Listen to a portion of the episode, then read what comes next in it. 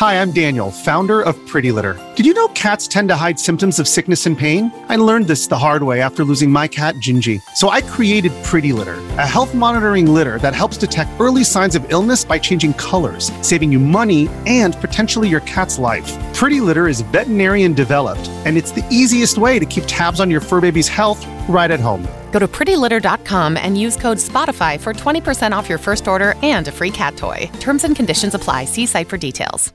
Another day is here, and you're ready for it. What to wear? Check. Breakfast, lunch, and dinner? Check. Planning for what's next and how to save for it? That's where Bank of America can help. For your financial to dos, Bank of America has experts ready to help get you closer to your goals. Get started at one of our local financial centers or 24-7 in our mobile banking app. Find a location near you at bankofamerica.com slash talk to us. What would you like the power to do?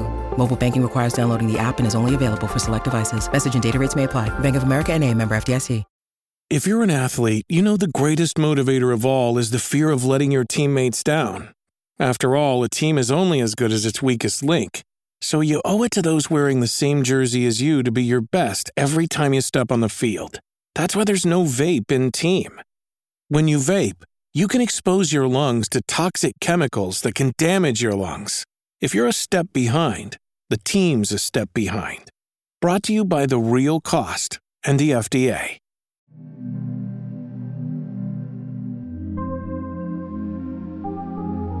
Welcome to this week's episode of Safe Room, a horror video game podcast and proud member of Bloody Disgusting's Bloody FM podcast network. I'm your host, Jay Krieger. And I'm the other one, Neil Bolt. And this week we're talking about the asymmetrical multiplayer horror of developer IllFonic and publisher Gun Media's Friday the 13th, The Game, in which a group of up to seven counselors attempt to escape the clutches of everyone's favorite mama boy slasher icon, Jason Voorhees, and make it out of camp alive. So it's difficult to talk about this game without beginning with the essentially death notice that it was handed uh, just a few years after it launched. There's this ever pending IP nightmare and licensing nightmare uh, that is, you know, maybe at this point the most terrifying part of the Jason. Uh, Jason Voorhees and Friday the Thirteenth brand, in that you know it's not only prevented us from getting a new film since the uh, you know the reboot that we had now I believe you know 10 years ago if not more and the fact that you know we had a game that was based around Friday the 13th and you know it had a decent amount of content for an asymmetrical multiplayer out the gate and yet they are basically barred from producing new content that could give this really the natural sort of blueprint roadmap of mm. more than you know a handful of years um, because they you know simply can't either reference older material from other films that they have yet to adapt or just creating brand new content based off of the IP, which is you know ever established, um, which is a shame because you know something that you and I have talked about previously on the podcast and off the podcast is the fact that you know there's not a great deal of positive, I'll say, uh, you know, chatter about this game online, and you see the typical thing of like, oh, it's a dead game, it's not being it was never supported the way it should be. And on revisiting the game and sort of going back and thinking about some fond memories that I had with this game from launch and whatnot, and I know that you know you have as well. Um, it's a shame that a game that right out of the gate felt very true to the source material. It felt like they had a proper understanding of the source material, and it had the foundation for what could have been a truly competitive asymmetrical multiplayer game in a space that you know, as we've discussed previously, is uh, abundant with varying degrees of, uh, you know, challengers to the sort of established uh, heavy hitters of that subgenre. So, you know, mm-hmm. it's a shame that something such as Friday the 13th, which is one of the most beloved brands in all of horror, um, really was, uh, you know, had its legs cut out from under it, I think, before it truly could see the growth that you would want from an asymmetrical multiplayer game. Yeah, because you know this started life basically as not a Friday the Thirteenth game. You know, it was right. just a, jet, a sort of homage thing, and it was only after having such you know, great tools with Sean S. Cunningham, you know, that they you know got to this and and made a game. And it's horrible to think that this game could have been, you know, a keeper and stayed alive had it not had this license in the end. But at the same time, it, their, their love for it and the passion is what got the license, you know? And yeah, that, that is the thing that constantly frustrates, you know, because so many live service games, especially now, you know, when it's more of a thing, you know, they can get by, you know, if, if they lose a license here and there, you know, because they've built themselves up enough without it. You know, Dead by Daylight is a very good example of that, which, you know, cruelly was the alternative in the, the year this came out. And, um, uh, that, that, that's, um, lost licenses and coped because just throw more. You know, you, know, you think of Fortnite does it all the time. Chuck license, you know, here, there, and everywhere, and it can lose them because you don't have to worry about stuff being in the store all the time. But when you make a whole game about license, and you are unfortunate enough to get in this situation, and you know it's no fault. It's not Sean S. Cunningham's fault. It's not Guns. It's not IllFonics. None of the people involved with this game are at fault for what happened. You know, yes, the game was always going to be a bit iffy to release as a live service game because being small companies, you don't know what you're getting in for. And I know people always roll their eyes at the idea of you should have prepared better for an online launch. You can't. You you cannot test that in the wild. If a company as big as Rockstar can fuck that up, you know, like everyone remembers GTA Online and at the launch of that, I remember it. I remember waiting hours to play for 10 minutes like that but I did, and I waited. But and the craziness people got out of that, and it creates an idea in people's heads of what that game is then, and forever. And yet, guess what game is still selling to this day? Yeah, by the way, you know, because of that online mode. Yeah, and but people will still turn around and go, why are they not doing anything new? Why is this game still getting updated? like that because people are still playing it, you know, like that. Just because you didn't enjoy it and you your experience was those first hours, you know, that's irrelevant. And it's very much the same here on a smaller scale. That those early days where things were, you know, needed smoothing out and you know they had to get it right, and we didn't have the experience of what we know now with live service games. You know, where people will be like, you will see it now. You you kind of know what's going to happen. Either you you're not quite fully fit at launch, and you're promising that you know more stuff will come. You just got to give it time. We know this now. You know that's the thing. You can have a bare bones experience, and if it's fun, you, you'll stick around because you want to see more. Now, not only did we not know this, so that was cruel on this game straight away, so it got condemned for what it wasn't um, from the out. You know, it then had the license problem which just made it even worse because then they could do nothing because even if they wanted to update it, there was only very specific things they could update. You know, because and you know it's a, it's a legal land, you know, minefield, you know, isn't it? Because what can you do? Um, you can't really make the game better in the ways you need to because some of that involves using the license and you can't use it. I mean, this game has soldiered on quite well through, you know, a very cult sort of following. I know people that love this game. I'm one of them. You know, I, I think, yeah, I reviewed this game back at launch and yeah, I get like 5 out of 10 because of the state it was in and all the stuff of that. But, you know, everything I said in the review at the time was like, there's so much to love up in here. You know, there's good stuff and such a love for the franchise that, you know, you can see more could come from this like that. But again, I didn't know the extent of what could come from this because it was still early in those days of what these kind of games would become, you know, in terms of content. The word, but um, I hate saying content as a word. Right, adding more stuff to the game. There you go.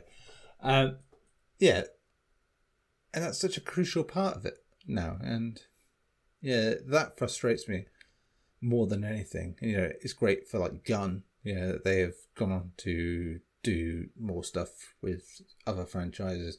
IllFonic have gone into other licensed stuff, you know, like Predator, Hunting Grounds, which they didn't have a problem with the license, but it was yeah okay, you know, like that. It was um that was more standard. of a foundation issue than navigating yeah. a licensing landmine uh, yeah. minefield. Yeah, and I think I think the thing we've learned from this game is that you have to have a love and understanding of what you're making you know, beyond just surface level. And I think what it was here for both for every company involved to a degree. You know, it was just they got done dirty by the other side of it. You know, what can you do? You can't do anything about that. You know, I think Gun will probably succeed with Texas Chainsaw Massacre because you know it's a love and understanding of what they're doing, and you know having we've played it so you know, in the early source phrase and, and you know it's promising. You know what it's doing. Difference now between then with this is, you know, the market is a bit more saturated, so it, it's doing different things. It's keeping true to the source. That's good. But know, people are still going nuts for Dead by Daylight every time something new is announced. Know, all they have to do is say, "Hey, Nicolas Cage," "Hey, Xenomorph," stuff like that, like we've seen recently, and people go bananas, you know, like that. And that's the fight you're up against. So it's carving that niche. We saw that very recently as well with the Evil Dead game by Saber Interactive. You know, where it has some faithful elements. It had an audience of people that really liked it for being what it is. It's not like going to go beyond a certain level. You know? And this game was never going to be that. It was never going to be like this major, you know, money making franchise. It was never. It was never about that. You know, it, it's more about the passion uh, of what is being made. And yeah, like you said, legs cut out from under it before it could ever be anything else.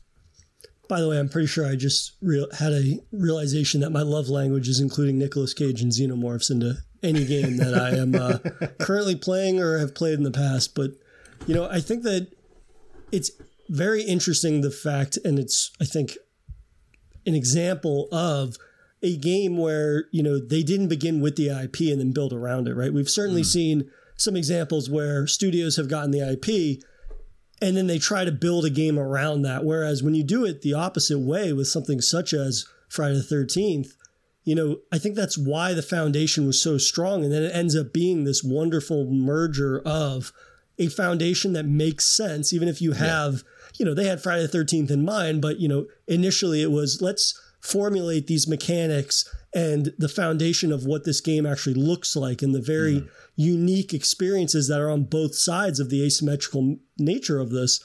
And then once you apply that love of the franchise to it, you know, it does make for this experience that does not get nearly enough credit. And to a certain extent, you know, it's people that can't get past the fact that, you know, there's this game that you bought and that it's going to be basically not only delisted by the end of this year, but then, yeah. you know, if you already own the game, such as we do, you know, those servers at in any capacity are not going to be available after I think it's 2024. Because uh, right now, I believe the only way to play it is like peer to peer matchmaking, yeah. um, which is unfortunate. But there's a certain subsection of players that can't get past the fact that this did not work out due to, as we've mentioned, uh, things that are outside the developer's control, unfortunately. But when you look at this game on its own merit from the ground up, and I look at this much in the same way I look at the Evil Dead game that we covered uh, when we had Brandon Trush on, you know, this is a game that first and foremost, these are developers whose love of the franchise and the source material is coming through through gameplay mechanics in a way that doesn't feel like just set dressing. And, you know, for me, I'm going to lead with the aspect of this game that I am continually impressed by, and I think is really where the buck stops in terms of the conversation of, well, did they use this IP to the best of its ability? Do they are they just using it because of the you know fandom that comes with Friday the Thirteenth? And you know, I find that the utilization of Jason and the various I'll call them fits, right? The costumes mm. that he has are sort of the end all be all of the conversation if I was to have with somebody about whether or not it's a good utilization of the IP. Because yeah. if these were developers that, you know, either went into this without a game plan, they went into this thinking, well, we can kind of rest on the laurels of the franchise's success. When you think about Jason and the way he's used in this game, yeah. it's not only pitch perfect in terms of, you know, his abilities the power that comes with the empowerment that comes with playing as Jason and hunting these campers and whatnot. But I come back to the costumes because they're not just cosmetic changes, right? So for people that don't know, when you play as Jason, you basically get to pick from Friday the 13th, part two, part three, I believe it's six, seven, eight, and nine, and you yeah. can pick the different, you know, fits and costumes of Jason. And it'd be one thing if those were just cosmetic, right? It's like, oh, I want a different flavor here or there, just to switch things up.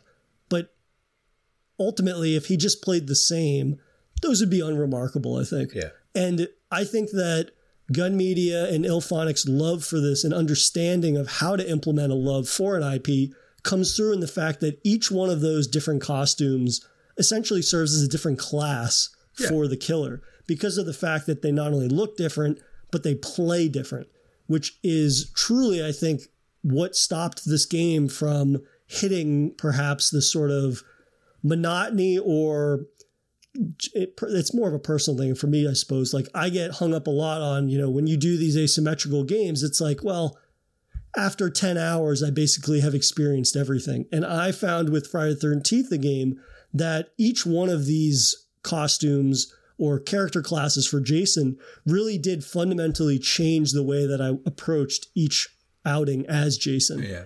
Um, and I found that, you know, that gave this game an incredible amount of replay value. And if anything, when you look at side by side comparisons of something like Dead by Daylight to Friday the 13th, the one aspect that I would say Friday the 13th exceeds that is the fact that you start at that same base level of, you know, the basic way that Jason controls is more or less very similar. You know, there's going to be a couple yeah. of classes here or there that have perks where it's like he can run faster or he, you know, fast walks kind of thing.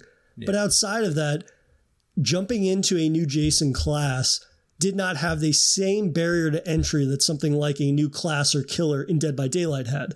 You know, granted, we can talk about the end game and just the amount of time you could spend with Dead by Daylight outside of the licensing snafus and stuff um, is going to be much greater. So you have to have that sort of wider pool of experiences and characters in these things. But when you think about going into an asymmetrical multiplayer game in the short term, I found that Friday the 13th was much easier to get into because of the fact no matter which of those different classes I picked of Jason, they more or less for the first few minutes feel very similar, which I found to be more inviting for experimentation and hunting down these counselors mm. and whatnot. What did you kind of think of all the different uh, fits and classes for Jason and how that uh, had an impact on gameplay? Yeah, as you said, they're a bit more subtle because you are basically being different iteration of the same character. So that's harder to translate. You know, I think when we go to the idea of keep it simple, stupid, when it comes to games, where you, you you treat your audience like they're stupid and they need everything explained to them, so you must have a different character for each class because otherwise they will just be like, this is all the same, and so that was lost. But I did, yeah, it's smart that each one has subtle differences. You know, unfortunately, one of the things that was lost in the dispute with licensing is that you know we, it had just been teased that we are going to get Jason X, you know, the Uber Jason, and that map as well. Yeah, so yeah, yeah, even then, you know, it was outdoing what Dead by Daylight has only just done in the last year in terms of going sci-fi. So it, it would have been again very different Jason and very different style. I mean, in terms of like the whole franchise, that is the most different Jason. We know that like that, and that's why you know I have great love for that film. Yeah, despite its flaws. But yeah, these little tweaks and changes, and when you go back into the movies as well, you know, for movies that I've always felt to be quite shallow in a lot of ways, and you know they're very recap heavy. You know, they they waste a lot of their runtime on doing like five minutes from the previous film, yep, things like that, and but they're so endearing to me. You know, there's a consistency in what they do, um, and they do sort of upgrade Jason in some way, shape, or form each time. You know, and the different survivors you, know, you get from these and different victims to be are all interesting in their own right. There's out of all the big slasher franchises we've had, it's probably one of the most uninspired in terms of like really changing the dynamics when you come down to it. It does tough things, you know. We have telekinesis, we have fucking you know, destiny killers, we have sci-fi stuff. It goes different places, but yeah, the premise is still basically the same. You know, like yeah. that. You know, it, yeah, you could say the same as Scream if you will, but because of the way the meta nature of that. It means it keeps fresh by being relevant to each uh, decade or time period it, it takes place in. But yeah, but I've always loved that about Friday the Thirteenth. I, I think it it's one of its most endearing qualities is it's not trying to go too far out there. It's always going to be feel like Jason Voorhees killing a bunch of kids, and that's it. Even in you know Freddy versus Jason, you know that that is his raison d'être. He is doing it, and nothing will stop him doing it. You know, that there is no humanity there. Know, in the same way you get with a lot of the other sort of icons of the genre. He just feels like an entity, you know, like that. He's just the and ironically feels like the most Dead by Daylight character that isn't, you know, in Dead by Daylight. You know, he is the guy who is in his own game, and maybe that's why he also suits this. You know, where the subtle tweaks work because he has done that through the films. He has changed ever so slightly what way they be, and but still being Jason Voorhees uh, fundamentally, and that's amazing this game gets that, you know, and really taps into it in a way that if you were generalizing in a game, I don't think you really get. So yeah, I, I fully applaud the effort here to differentiate Jason in so many ways that are minuscule, really, when you come down to it, but they've made it work, you know, as different classes, so to speak. I'm so glad we have an opportunity to talk about Friday the 13th, the films, as well as the game, because um, I totally agree in the sense that, like, when you look at that series, it's not a series that I return to as frequently as, let's say, A Nightmare on Elm Street or even Texas Chainsaw Massacre, um, because of the fact that, you know, like you said, there's so much downtime in those movies that it's difficult for me to always return to them outside of like recently there was the anniversary for um, Jason Lives, mm. which kind of kickstarted my wanting to go back and rewatching some of these movies, which basically kind of semi uh, inspired this conversation yeah. uh, for this week. And one thing that I've always found to be the most emblematic of Jason Voorhees that eludes, I would say, almost every other slasher icon is the fact that and as you mentioned, you know, he is this entity and he's the only slasher icon whose costumes really do represent him as this entity that's never ceasing, that yeah. wears their history not only on their sleeve but on their back when you get to something like the new blood when you quite literally can see his spinal column and yeah. you know it's the fact that Jason Voorhees is not changing in these drastic ways, but more just his body takes this wear from, you know, his murderous rampages and whatnot that's gone over, you know, not only decades, but at one point with Jason X, you know, like a millennium or something like that. Yeah. And, you know, that has always been the most visually interesting aspect of the Friday the 13th films. And that's why, you know, that is the aspect of the game that I find to be indicative of people that are not doing this IP or utilizing this IP on a whim, so to speak, right? It's people that are fundamentally understanding what makes each iteration of Jason unique, whether it be, you know, iconic weaponry, whether it be the iconic nature of like part two, where he's the baghead, and then part three, he's got the mask, and then you get to all the way to part nine with Jason Goes to Hell, where quite literally that mask has basically become a part of his face because of not only all the, you know, damage that he's taken, but the fact that he's been underwater, so he's bloated and it's melted into his face from all the times he's, you know, been near explosions and these things. And it ends up being the type of thing that if you were not a fan of Friday the 13th, you would not go that extra distance in not only having, you know, the the physical, the visual uh, of those costumes, but more importantly, the fact that each one of those classes plays in a way that is staying true to the film that they're being adapted from. Like if you think about uh, Jason Goes to Hell, which is probably one of my favorite Jason designs because it just shows again, you know, how fucked up he is at yeah. this point and how he's just taken so much damage. And, you know, one of the things with that character is the fact that you know he like moves slowly in water which at this point we know like he just broke out of the water from uh you know the new blood right yeah. that was basically supposed to be his uh, eternal slumber and whatnot and i love that there are these little sort of uh it's almost like an rpg in a certain way where there's these little like strengths and balances checks and balances to each one of these different classes and the fact that you do have to, you know, sometimes pick a specific class based on the map that you're playing in a given moment. Um, and again, it just it gives so much variation, I think, to the idea of you're only playing as one killer, but that's not really the case because of all of these different attributes and whatnot, and how throughout the course of sort of mastering playing as Jason, and you know, granted, given how there's eight people in one lobby at a time, or up to, you have Jason and then up to seven counselors, you know, you're learning how to play the better Jason on both sides of that experience, right? Yeah. Because when you're playing as a survivor, that's ultimately going to influence the ways in which you try to either avoid Jason or just becoming familiar with what Jason could do. You know, that sort of yeah.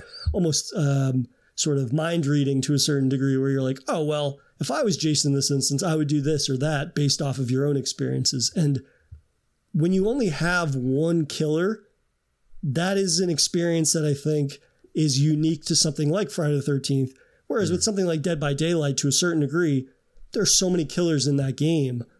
It's hard to play that same kind of mind reading, right? Because yeah. of the fact that you would have to have played so many more hours and had so many more experiences against certain killers to really ever be able to truly predict what they were thinking or what was coming next, so to speak. Yeah, and even with their individuality, they you are still working to a formula. You know, like that. They they are being designed for the game rather than that they are in, rather than the characters they are.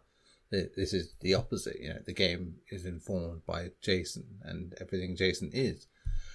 I think being such a blank slate of a character means that he can be flexible in a way that I always found was the most appealing idea of like Freddy versus Jason was the idea they're both creative killers, but very different ends of the spectrum.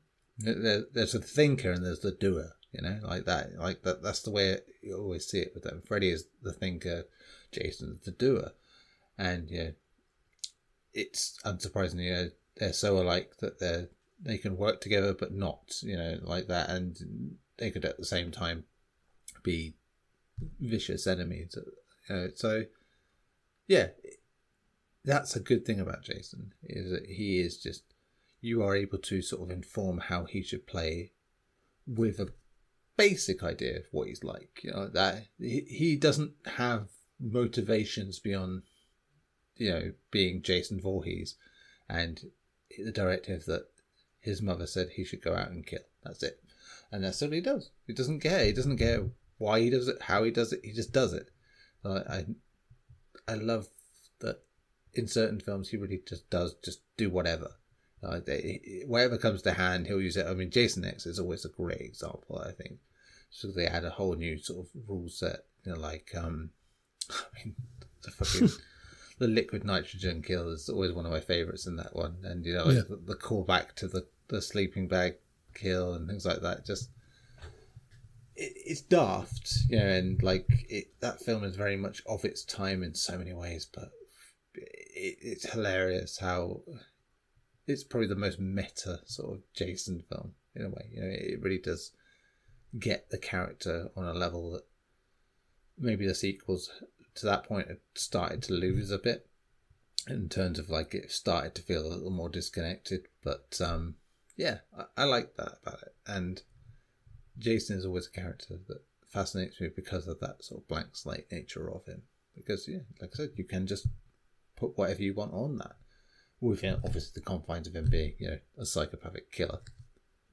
Well, I think that you know for him being the sole option of the you know the other side of that survivor coin, again, it just it makes for a killer that is far easier to approach because you could play several hours of that game without really imparting a great deal of strategy and just being mm. right from the start. I have to kill these people. I have to hunt them down and kill them, which is a lot more welcoming, I think, to new players. Which a lot of the time, when you talk about not only multiplayer, but something as niche as, I suppose, asymmetrical multiplayer, right? When you start yeah. talking about these games that require more investment, more of honing on the strategy and the ways in which that game operates, you know, I think that having that blank slate is very easy uh, to get on board with. And then it's the different ways in which each of them play, and you become more familiar and you start to build these strategies. And, you know, this game does a great job of balancing the duality of this being a game, but a game that stays true, I think, to again the film and the source material in the way that they handle Jason. Because, you know, you have the very simplistic version of Jason, which is if you get within arm's reach of a survivor, you're going to grab them and you're going to, you know, fuck them up in the way that Jason does with these very memorable and brutal kills, which we'll talk about uh, in a minute. But I think that the ways in which they utilize the powers and abilities of Jason mm. is you know, we talked about it with Dave when we chatted about Dead by Daylight, the fact that that game is able to replicate that sort of silver screen magic of horror films. Mm. And I would say that this game, without a doubt, kind of bridges that gap between, you know, you're playing this solo killer that's hunting down seven other people. And, you know, you're playing on this massive map of these different locations and whatnot in the summer camp in the woods. And the fact that they're able to bridge a gap between not burdening the player with like walking in one direction for 20 minutes and not seeing anything a la like PUBG or something. Yeah. But then channeling that movie magic of the Friday 13th films, which is the reality of, well, Jason's all the way over there. I'm going to run away from them. And then all of a sudden he steps out in front of a tree in front of me, right? And yeah. that is, I find to be the best compliment that I could give this game is that they really do, again, you know, make the player feel like they're living in a film version of Jason, but in the core of a game. Yes, yeah, I love how they gamify the the whole how the fuck did he get there sort of explanation yep. like that. It's one of the first things that really endeared me to the game was just this. Oh, you can basically fucking teleport, zoom really fast to thing. Yeah, the thing that the Evil Dead game kind of tapped into later, you know, that I think from this game is that, you know, and I think certain killers that came on later with Dead by Daylight also did. You know, the idea that you could just suddenly transport yourself across the map, you know, uh, with certain conditions. And yeah, that's fantastic. But it's just one way that this game gets that, you know, that it gets um, the rules of a, you know, a slasher movie you know, and utilizes them in game. I mean, the fact there's a dynamic here, which means that you're not helpless in the same way you are in Dead by Daylight, for instance. You know, you, you can actually kill Jason if you meet certain parameters. And I love that because it adds kind of a directorial vibe to it, like a real communication that if you do the right things in the right order and you have the right characters, you can kill him like that, like that. But you can escape him in different ways, and it's not just about you know, one simple task to get out. You know, there are variables and changes and that's why it feels more dynamic. You know, that, that, that's the thing that, as much as you know, when we discussed Dead by Daylight, and you know, the simplicity is key in a lot of ways to sort of bring out the better qualities of when it does tease out little details. I think there's ambition in this game that, that was really untapped for a long time. You know, the idea that you've got multiple ways of going about things and it feels more freeform. You know, it's open world in a sense because it's bigger, but I think the truly sandbox nature of it comes in the gameplay. That you can approach in different ways. You can be confrontational. You can be you know, sly and cunning. You can be stealthy. You can yeah panic like a fucker and and get your head chopped off. It, it's all there, you know. And I think that feels more organically like the slasher game we should have had for other yes, things, you know. Definitely. And, yeah, I think there's a, definitely been elements of that in what we played of the Texas Chainsaw Massacre game, because again, there's a game that, that gets the dynamics right. You know, you know that whole family vibe. You know, the thing that Resident Evil Seven kind of borrowed, but didn't utilize in the way that maybe it should have. I think that game gets it and you can see why because this game has the proper dynamic for the slasher series it's using. Yeah, I mean the fitting thing about this is the game is basically ignore the first one, go through the rest because in the film series, I mean, stylistically, artistically, it's a giallo, you know, in so many ways. It's just, it's a beautiful film in so many ways. It, it, really does everything perfectly like that. And I think it's really underrated just because of the fact that, you know, Jason isn't the killer in it, but you know, it's so stylish, know, like that. And yeah, I think a lot of maybe at the time the things that came down to the film were like, oh, well, Halloween did this, Halloween did that, you know, and I love Halloween, but it had a lot more in common with you know those Italian slashers we're talking about, and um, I, that's what I loved about it more. You know, the, the, misdirection, who could be the killer, blah blah blah, like that. Um, yeah, whereas Halloween is like very quickly telling you that you know, it's yeah. this one, you know, and um, not a lot of mystery to, uns- to solve there. No, it's him. He's done it. You know, and that series starting like that is fantastic.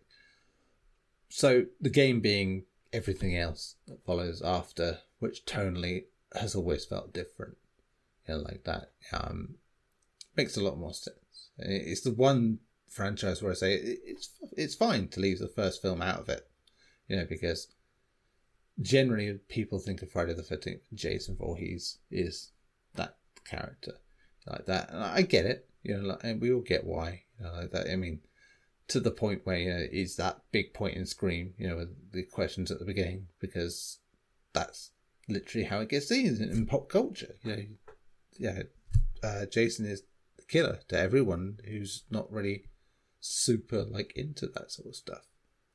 But he is also the tone that gets set as a result, and as we said, that evolution of that series um, as it goes forward.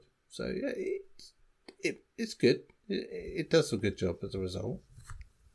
Well, I think that the gamification of Jason and the fact that, you know, they do admit that first film, but when you think about, you know, from a gameplay standpoint, it makes sense why. And I, you know, I think that also um, the fact that the ability most used, which would be, you know, the fact that you can basically freely teleport over the map so uh, you can get to certain locations and whatnot is ultimately what stops Jason from not only having this like much larger learning curve, I think, but at the same time, it cuts down on, you know, matches being bogged down by, you know, a, almost a resentment of being assigned as Jason, right? Where it's like, oh, great, I get to run through the woods and there's not a great deal of landmarks here. So the fact that they're able to keep players in the moment and sort of facilitate those movie moments where it's like, okay, I'm going to jump to this area. I'm going to use my sensibility. I'm going to see that there's something over at this cabin in this area.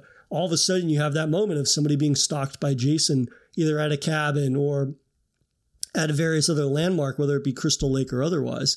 Um, and when we come back from our break, I want to dive into a little bit more of not only the devastating side of Jason once he, you know, gets his hands on a counselor, but also the other side of that killer coin, which is going to be playing as a survivor and the fact that having a much larger team of survivors going up against Jason um, is still one of the more unique aspects of Friday the 13th, the game and whatnot. And it's something that I don't necessarily know that we've seen with a great deal of other asymmetrical uh, horror games, but uh, we'll have more on that in a moment.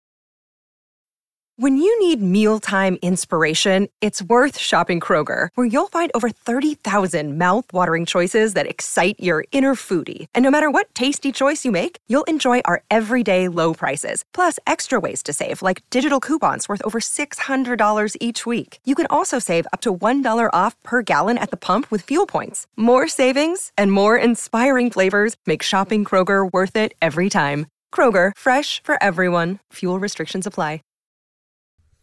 And we are back from our break. And one thing that we didn't touch upon with our buddy Jason before we dive into the survivor side of things is you cannot have players as the one of the most iconic killers in all of horror films if you do not make those kills as brutal and as faithful while still having sort of a freestyle nature almost, I think, to the ebb and flow of a, the nature of a game where you have player choice being such a big aspect of it. I mean, from a standard sort of kill, right? You, each Jason begins with their iconic weapon based on which costume you're playing as. So, yeah. you know, part two has the pickaxe, and then you have part three is the machete, and so on and so on. And, you know, while each of those kills, I would say, is definitely as brutally devastating, if not more so than their film counterparts, thanks to, of course, our good friends at the MPAA and whatnot. Um, I think within the game itself, you know, Gun's approach and IllFonic's approach to having kills be outside of the usual standard of the films themselves, right? I think they definitely recreated a good deal of them from the movies, Yeah. but at the same time, you know, not limiting players' abilities to kill play uh, to kill survivors in the most memorable of ways, no matter where they are. Um, I would say definitely has been one of those long-lasting strengths of this game uh, that's not going to be soon forgotten. No, it isn't. And yeah, one of the important things they did, even though they didn't reach like the Kickstarter goal for it when they first pitched it, was adding the single player content, which you know does recreate certain scenes from the movies and allows you to recreate them. I mean, it's the most Hitman stuff you get going outside of a Hitman game, and uh, that was straight away really like exciting for me when they did finally add that because that came out, and oof, yeah, I, I love that, you know. And yeah, it, it, it shows an inventiveness in, in this uh, game to go beyond the basics, you know, like that. I mean, again, we're going to keep talking about Dead by Daylight, but it's in, impo- it's, not impossible. Yeah, because it came out the same year. You know, it's like the Fortnite PUBG thing. You know, of like two games came out, did the same thing. One kind of like took saw the other and did its own thing, and that's the the simple one is the one that won out. You know, and it goes back to what I was saying: keep it simple, stupid, because that is what works in, in most games. But yeah, I, I think yeah, in terms of going back to what we were saying before about the character and the series and having a love and understanding for what makes it great is knowing that the inherent goofy joy of how violent they can be. you know, it's always really comedically violent. You know, Three Stooges level of violence uh, with extra claret. That's all it is, and that's great. That's exactly it. You know, they always say fine line between horror and comedy. You know, you, you can do both in the, a breath if you do it right. And yeah, it, this is a franchise that is a great example of that. Where you know, I think people who love it embrace it for both sides of of that, and yeah, the game gets that. It totally gets that. You know, with the kills and the inventiveness of them, and I kind of touched upon it earlier as well. I think a little bit in terms of like you know, how this franchise is anyway. With that, yeah, for the most part, it really does just capture that, and and it feels satisfying as well. I think as well. I remember many a session, you know, while the game was still you know quite you know, bit broken, bit buggy, but being Jason and, and just pulling off these iconic kills was just like amazing you know, like that. It, it still felt great, you know, and that's all you need, really. And I think that's exactly why there are, you know, dozens of us, if you will, uh, the the that you know advocate for it as a game because Yeah.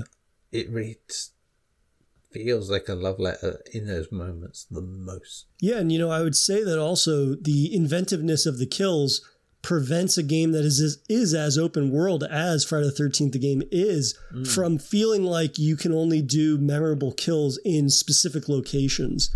Where you know the reality is is that Jason can be either reliant on that specific Jason class's skill set, their weapon set, or just being you know improvising basically Yeah. within an environment. I mean, the first time that I was able to grab a survivor and then shove their head into the fireplace, and then put my foot on the back of their neck and just hold them there as basically one of their teammates runs around and screams in terror in the background and then runs and jumps out a window. Like that was one of those moments that was so organic and so rewarding from just that brutal comical nature that is inherent to Friday the 13th. And, you know, I think that that was what was, again, when you pair that with the fact that the player, as Jason, can basically get around the map in any manner they see fit and is not bogged down by these lengthy spells of just, you know, wandering the woods and not doing shit.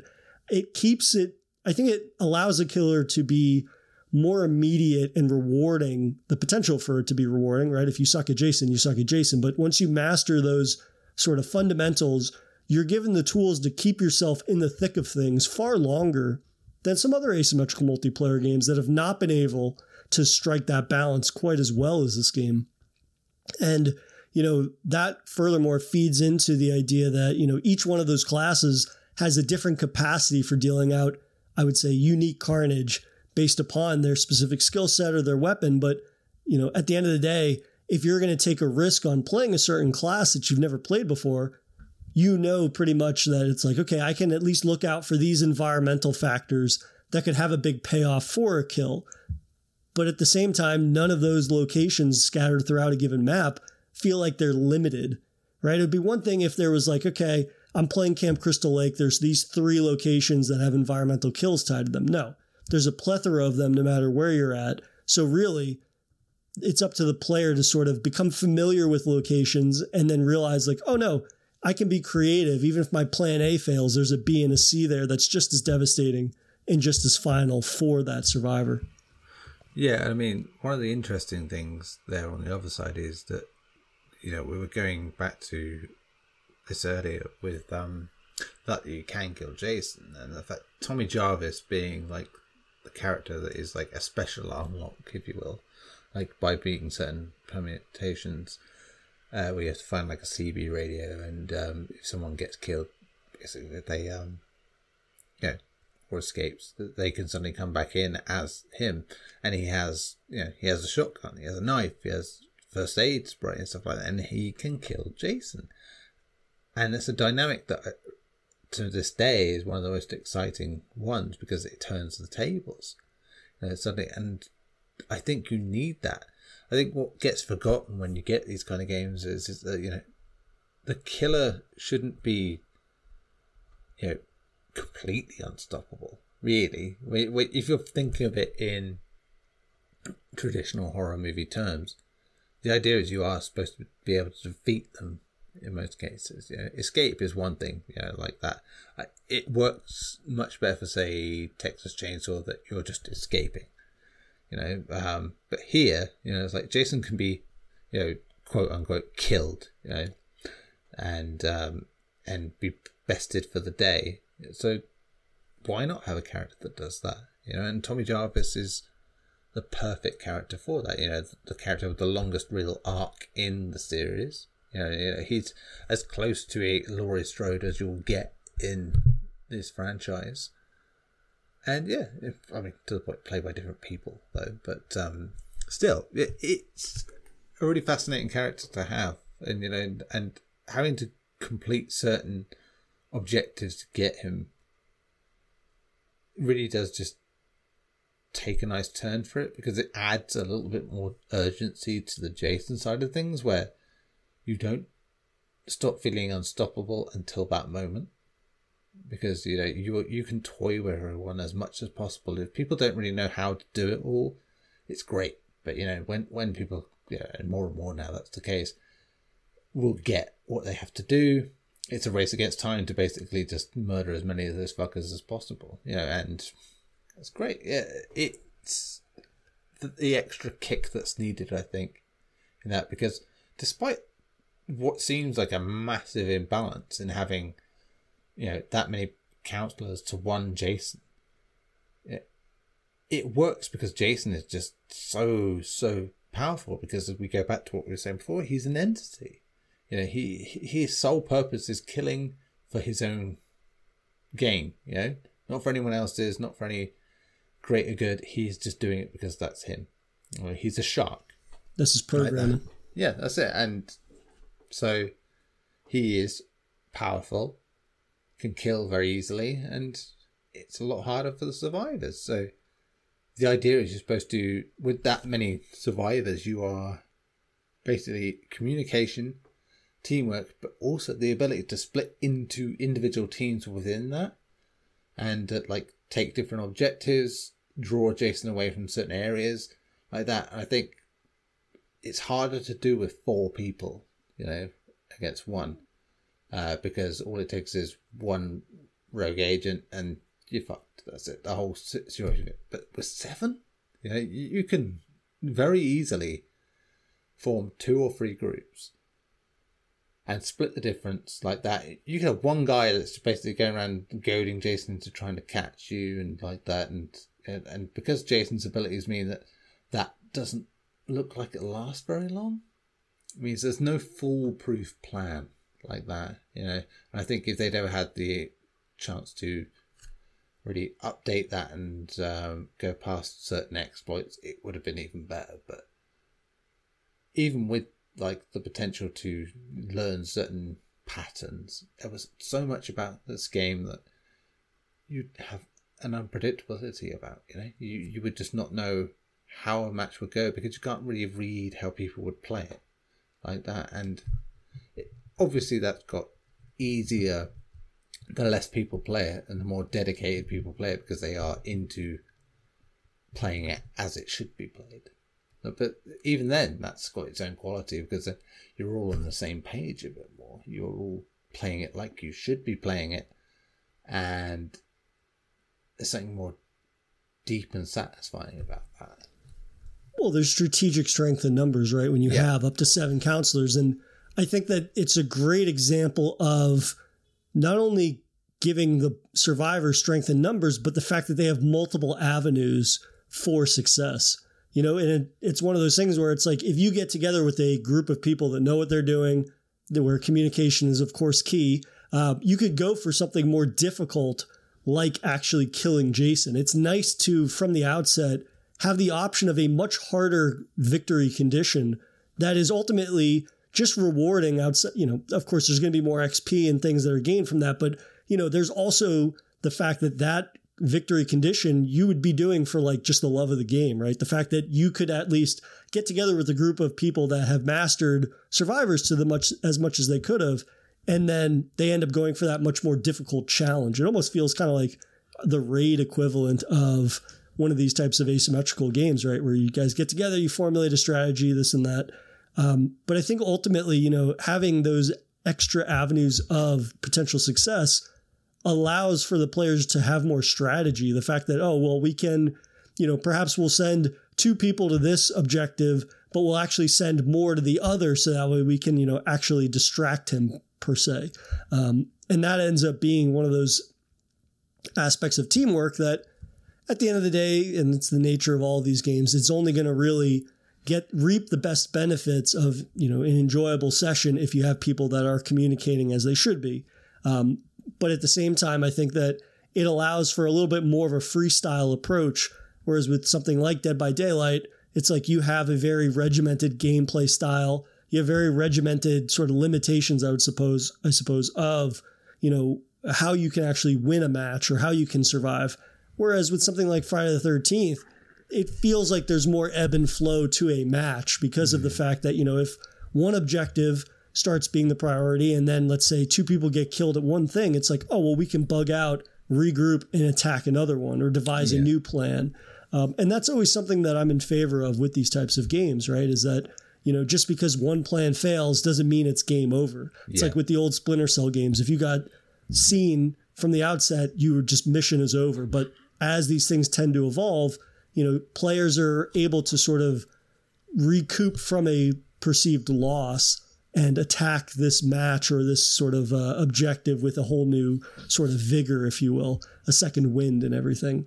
Um, so yeah, you know, I think that while I'm not as taken with the survivor side of things, I am a fan of the fact that the Friday the 13th game at least gave survivors more options for success rather than kind of funneling them down this one path for success that, you know, if you lose enough people, it becomes insurmountable and then you might as well just back out of the match. Um, so it was interesting to kind of see that dynamic, as we've mentioned, be so off kilter. But then, of course, you have Jason, who is that entity that's almost completely unstoppable.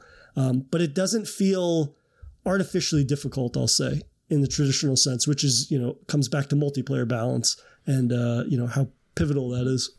I mean, maybe it's just because it didn't get the chance to get stale, but I found a greater joy in failing as a survivor. You know, that it was, you know, it felt like the whole childhood thing of just like, you know, being chased and like tag and things like that. You, you just it, there's a thrill in actually getting caught out in the end, and because of the grisly way you can get caught as well, it, it kind of makes it funnier yeah, and um, yeah, it, it's it goes back to again just the more you love about this franchise, the more this game gives you. I think you know like that, and it is to this day one of those rare games where I can look at it from a critic's eye, you know, when it came out and say, yeah, you know, this is below par. There, there's so much wrong with it. You know, it's glitchy, servers are crap, whatever like that. But at the same time, look at it and go, it's really fun, and it gets its, you know, material perfectly like that, and, and I have a fondness for it. Like I said, it goes back to how I feel about Friday the Thirteenth in general, like that. I think throughout the whole franchise, there's one film I could even call a genuine classic, and that's the first one. Like that. But I have such love for all of them. You know, like that. I will watch them like nothing. You know, I, I find them comfort watches. You know, I, but you know, there's often times where I can't separate one from the other because they are so That's similar. fair. Doesn't But- help that they spend the first five minutes each one recapping. Exactly, yeah. It just they all bleed into each other. But yeah, I love it as a franchise. It, it is so comforting. It's so consistent in what it's doing, even when it goes wild. And you know, more than anything, I miss the, those days. You know, when it does come back, which is you know increasingly likely, it's not going to be the same. You know, because we've passed that. You know, the the media landscape has changed so much that we are going to get something much more in line with a remake. Which you know, I love. I know people love that film. You know, and people that love the bold ideas of it, and yeah, really strong opening. But yeah, I it just to me, given the spirit of the previous films, it just doesn't do it for me. You know, like I, I am very much 100% into what Friday the 13th was as a franchise. You know, as opportunistic as it was in terms of like pumping out sequels that really didn't have a lot to them. There's always something in each one that is memorable, you know, and really, even if you can't tell much of the films apart in other ways, they always stuck out, you know, and that's what makes this one of the most interesting sort of video game licenses yeah, that we get, you know, um, because yeah, despite the stuff that happened about it you know, in terms of like losing that license and all that, for that brief period, it was there. It, it got everything, and like I said, people who care about it look at it and go, "There's a game that really nails the license it has." It not just in like you know visual detail whatever, or like little Easter eggs and things like you know because even there, there's like these Pamela Voorhees things, these di- diaries are amazing and like adding little Easter eggs and extra details, but it just in terms of how the game plays, you know, like it everything about it feels like a part of what Friday the Thirteenth is, you know, like that. It feels like a remixing of the best elements of Friday the 13th, which is what, you know, we've been talking about. I think that it's a shame and it's definitely the type of game that I look back on and I feel for the developers because sort of what we've been talking about, the fact that these were a group of people that so fundamentally nailed the foundation of what a Friday the 13th game could look like. They accurately represent it in a way that gamifies it while not being a disservice to the IP. And the fact that when you look at the, what the content map or the blueprint, there's that word we hate so much content. I mean, the blueprint for what DLC could look like or supporting it as a live service game, this is a group of people that prove that they could pick apart the most memorable and the most unique parts of Friday the 13th.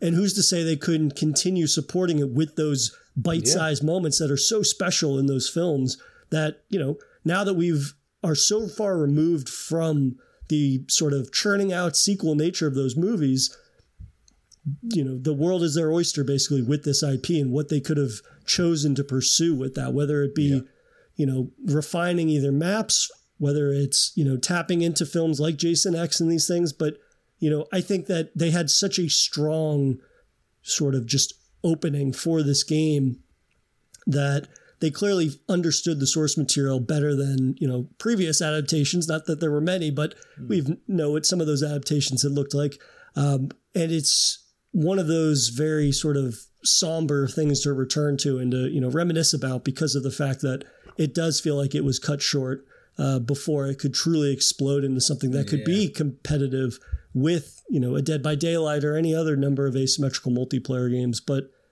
at the same time, you know we get to see things like uh, Evil Dead turn into a multiplayer game that's supported in the proper way that has you know somewhat of a, uh, a live service kind of blueprint map for additional content and uh, yeah it's just it's uh, somewhat depressing when you think about Friday the 13th and those fond memories that are such a perfect distillation of that.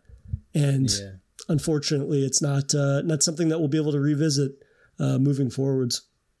Yeah, it is a shame, but you know it's been inevitable for a long time that we were going to get this kind of thing happen. Um, I'm just glad we had it. You know, in its moment, I think it's we talk this way about any game that didn't quite get to live up to its potential. It's why PT is like this big thing in terms of Silent Hill now because it will never be everything, you know. But the the short glimpse everyone got that was never going to actually be the game itself is you know so revered now because that's what we feel like we lost, you know, like that. And you know, this game has so much about it. They'd be like, oh, it'd be amazing if, if we could do this.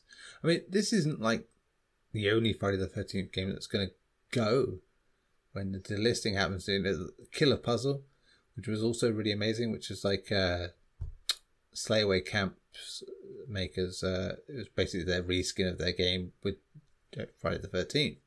Like, and it worked really well because, again, that was a game that was homaging filmed like Friday the Thirteenth, and um, you know they're losing that again, which is so sad. But at the same time, we had it. We had that moment.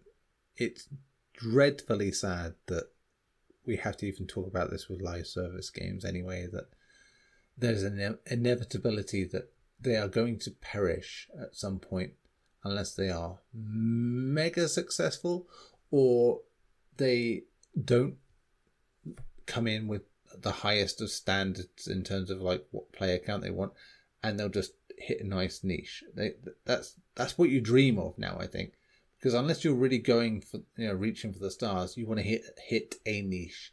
So you know, Killer Clowns has to hit a niche. Texas Chainsaw has to hit a niche. You know, and that'll be enough. Evil Dead, even like uh, as much as it hits a niche, you know, in terms of like cultural impact, it was never going to be a long term thing. And I think that's this is always the problem now, especially in the modern age. Being one license means you aren't really going to go very far. You know, you, you aren't going to reach those heights that something like a Fortnite, Dead by Daylight is ever going to reach because they can just pick any license you know, and come back to you know we talked at the top of the show about that, didn't we? Dead by Daylight can turn around, having been moaned about by its fan base for months on end about what the balances are and this shit, this is shit, that is shit, like that. And they can just go, oh yeah, here you go. Here's another famous horror villain or whatever, like that. And that's it. That's all they need. Uh, and the hype is uh, renewed and the audience is there. It's the sad fact of it all.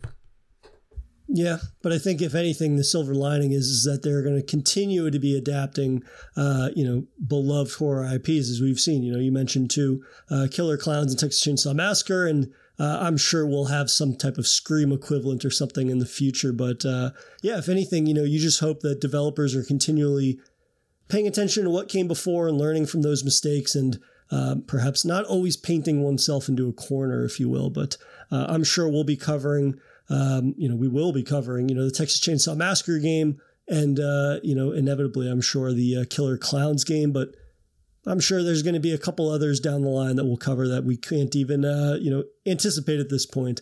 But I think that, um, you know, there's been an uptick, I suppose, in developers that are utilizing those IPs in a way that feels a little more faithful and more intrinsic to the you know brands in which they are utilizing. Yeah. Not just from the aesthetic standpoint or the cosmetic standpoint, but from a gameplay standpoint, which ultimately is going to be the biggest tell whether or not uh, you know one of these titles will be around for more than uh, just being um, you know distilled down to like the flavor of the week of multiplayer, if you will. Yeah. Um, but you can say next week we'll be changing gears from the asymmetrical realm of things to um, a little survival horror top down game that uh, we have not had a chance to chat about yet, and that would be mm. Darkwood. Um, so we're very much looking forward to changing gears, but you know, coming to our uh, you know survival horror sort of roguelite roots, if you will. Hmm. Um, but I look forward to chatting about that and much more with you uh, next time for Safe Room. Indeed, yeah. Until the next time. Thank you for listening to another episode of Safe Room. If you enjoy the show, please rate us on iTunes and follow us on Twitter at Safe Room Pod for show updates. You can follow our Twitter account for Horror Bytes also at HorrorBytes underscore SR. You can join our Discord channel, Safe Room Podcast, chat with us and other horror fans about the genre we all love. And last but not least, you can email us at saferoompod at gmail.com if you'd like to share your thoughts on a game we're going to cover. Thanks again for listening, and we'll see you guys next Monday.